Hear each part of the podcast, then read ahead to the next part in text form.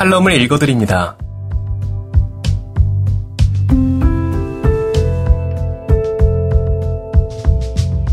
청취자 여러분 안녕하세요. 5월 30일 일요일 칼럼을 읽어드립니다. 게스터 이호준입니다. 칼럼을 읽어드립니다에서는 여러분과 같이 고민하고 장에게 최신 정보를 담은 글을 골라 전해드리고자 하는데요. 그럼 바로 오늘의 칼럼 만나보시죠.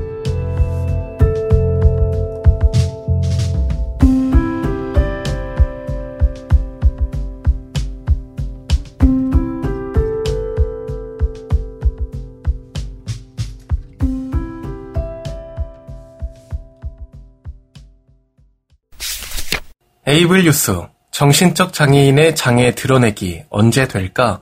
정신적 장애인 위험하다는 건 지독한 편견에 불과. 장애인이 사람이란 생각 전환 없이는 드러내기 어려워. 칼럼니스트 이원무. 3일 전 은행에 갔던 적이 있었다. 1년짜리 정기 적금을 들려고 갔는데 적금 드는 과정에서는 신분증을 내놓게 되어 있다. 자폐성 장애가 있는 나는 복지카드 대신 운전면허증을 내놓았다. 성년 후견제 도입 이후 후견인이 없는 장애인 금융거래 등을 거절하며 후견인 동행 요구 사례가 늘어나고 있다는 소식을 접한 적이 있었다. 그런지라 자폐성 장애가 있으면 금융 거래를 혹시나 거절하지는 않을까 하는 막연한 두려움이 있어서였다. 그런 다음 적금 시 발생하는 이자에 관해 혹시 장애인의 경우 더 받을 수 있냐고 질문했다. 조금 더 받을 수 있지만 얼마 차이 나지 않는다는 답변이 돌아왔다. 그제서야 복지카드를 내놓아 나의 장애를 드러낼 수 있겠다는 안도감은 들었지만 이자가 얼마 차이 나지 않아서 신분증은 그냥 운전면허증으로 했다. 그런데 한편으로는 장애를 드러내는 것이 무슨 죄냐 하는 생각도 들어오게 된다. 장애라는 것이 특성이고 다양성인데 왜 이래야 하는지. 물론 어떤 장애가 있냐고 물어본 것이 아니라서 대답할 필요는 없다. 설령 물어본다고 해도 나의 장애에 대해 당당히 대답할 수 있어야 하고 그래야 좋은 사회다. 하지만 우리 사회는 장애인에 대한 편견이 지독하고 특히 지적장애, 자폐성 장애, 정신장애에 대한 편견이 상당하다. 지적장애인에겐 영원한 어린아이, 자폐성 장애인과 정신장애인에겐 위험하다, 폐쇄적이다, 범죄를 저지른다 등의 편견이 아직도 팽배하다. 3일 전 자폐성 장애인의 장애인 콜택시 보조석 착석 금지에 대해 장애인 단체가 항의 진정을 했다. 이유는 다음과 같다. 인천교통공사에서 뒷자리에 탑승한 자폐성 장애인이 발로 차 운전원이 위험했다는 CCTV가 있는 등 발달 장애인이 보조석에 탑승 시 외부 상황에 집중할 수 없어 거부하는 것은 당연하다고 인권위에서 의견을 냈는데 이 의견이 아직도 발생하지 않은 위험을 이유로 거부하는 거라서 장애에 대한 몰이해를 드러내기에 항의 진정을 했다는 것이다. 지적장애인, 자폐성 장애인, 정신장애인이 조수석에 앉고 싶은 것은 자신의 선택이니까 자기 결정권과 선택권은 존중받아야 한다. 만약 운전수가 위험하다고 생각이 든다면 장애인의 선택권을 존중하면서도 차분하거나 스트레스를 받지 않는 분위기, 밝은 색 피하기 등 정신적 장애인 개개인에게 맞는 합리적 편의를 고민하며 장애인이 차별받지 않는 방안을 고민해야 한다. 고민하지 않고 거부하는 건 명백한 차별인 것이다.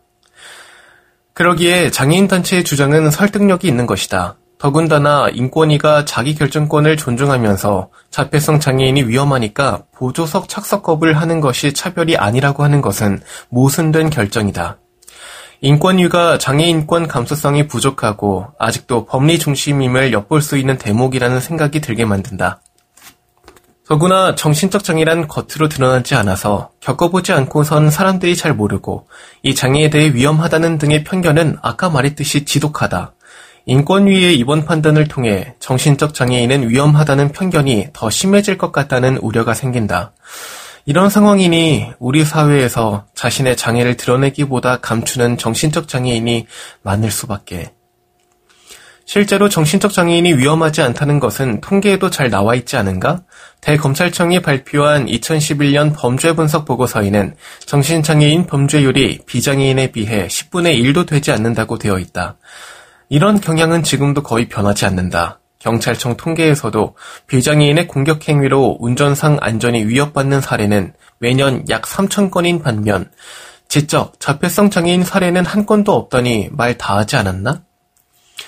이런 상황이니 장추련, 피플퍼스트 등의 단체들이 명백한 차별 상황에 항의하는 것은 두말할 필요가 없으며 계속되어야 한다.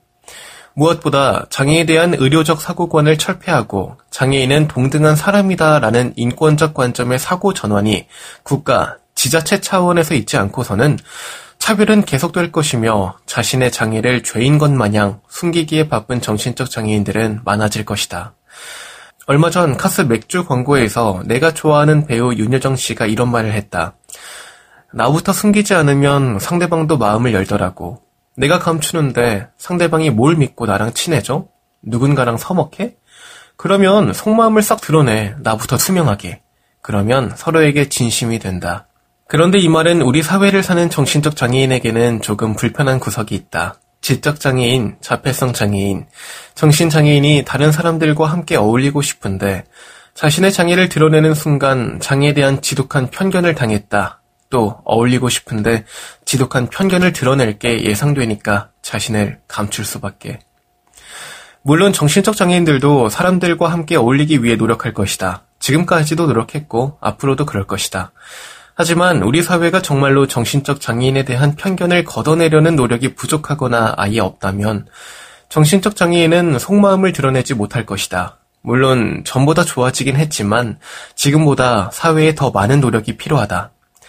그래서 제한, 배제, 분리, 거부를 통해 차별을 당하는 정신적 장애인을 더 이상 눈 씻고도 찾아볼 수 없기를 바라는 마음으로 이 질문만 하고 글을 마친다. 정신적 장애인의 장애 드러내기 언제 될까? 지금 여러분께선 KBIC 뉴스 채널 매주 일요일에 만나는 칼럼을 읽어드립니다를 듣고 계십니다.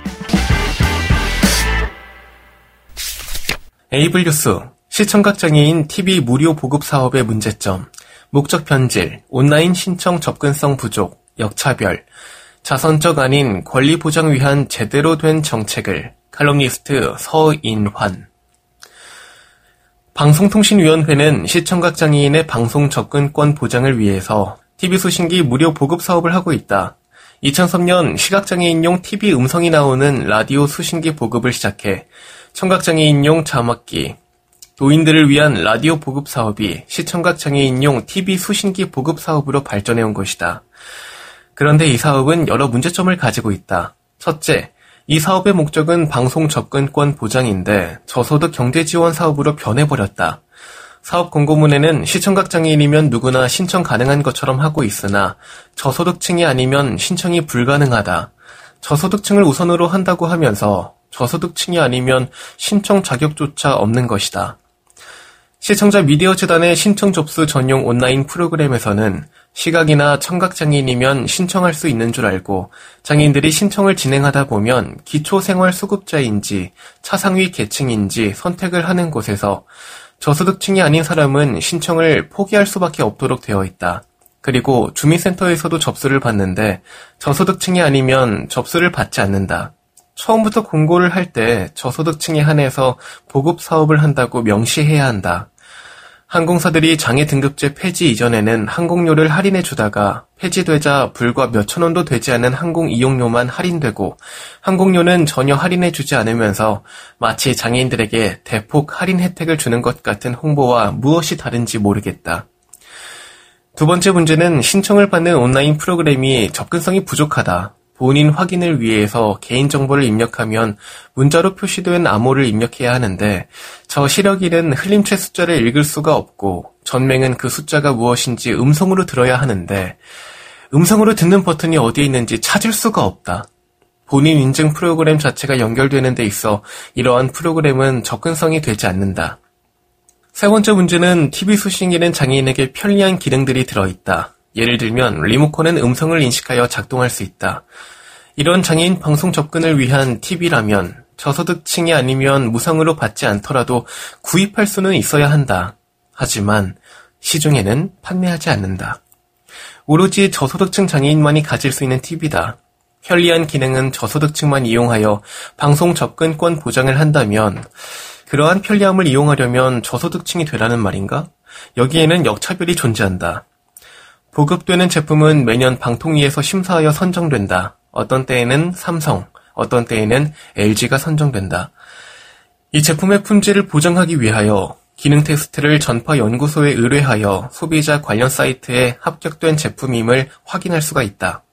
하지만 이 검사에 사용자 당사자의 검증이 없다. 그리고 시중에 최소한 1년 이상 판매되는 제품 중에 선정을 해야 보급 사업에 선정되지 않은 사람은 구입할 수도 있고 판매품이니까 AS도 받을 수 있다.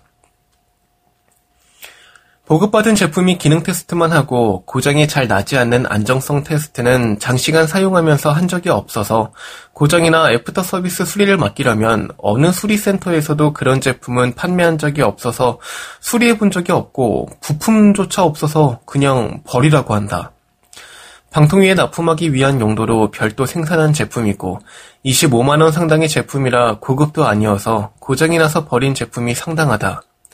그럼에도 방통위는 이제 방송 접근 소외계층을 위한 다년간 보급으로 인해 올해 보급을 마치면 100% 보급하게 된다고 홍보하고 있다.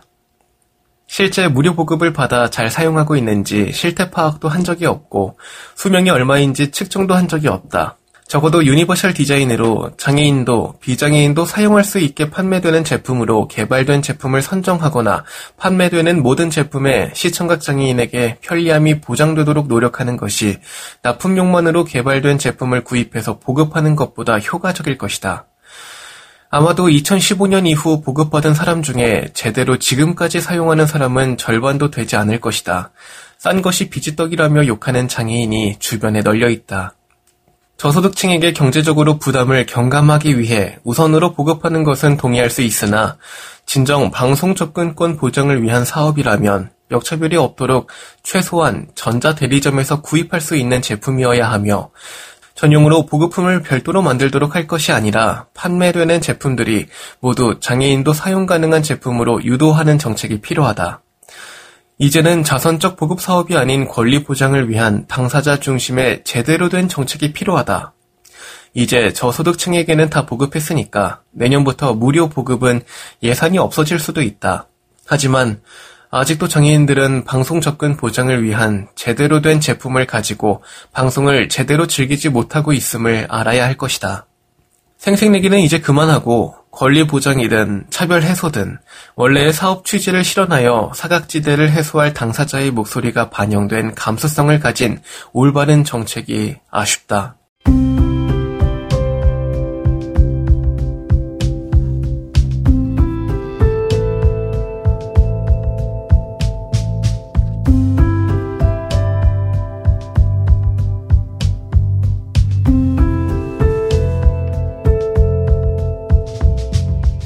5월 30일 일요일 칼럼을 읽어드립니다. 오늘 준비한 소식은 여기까지입니다.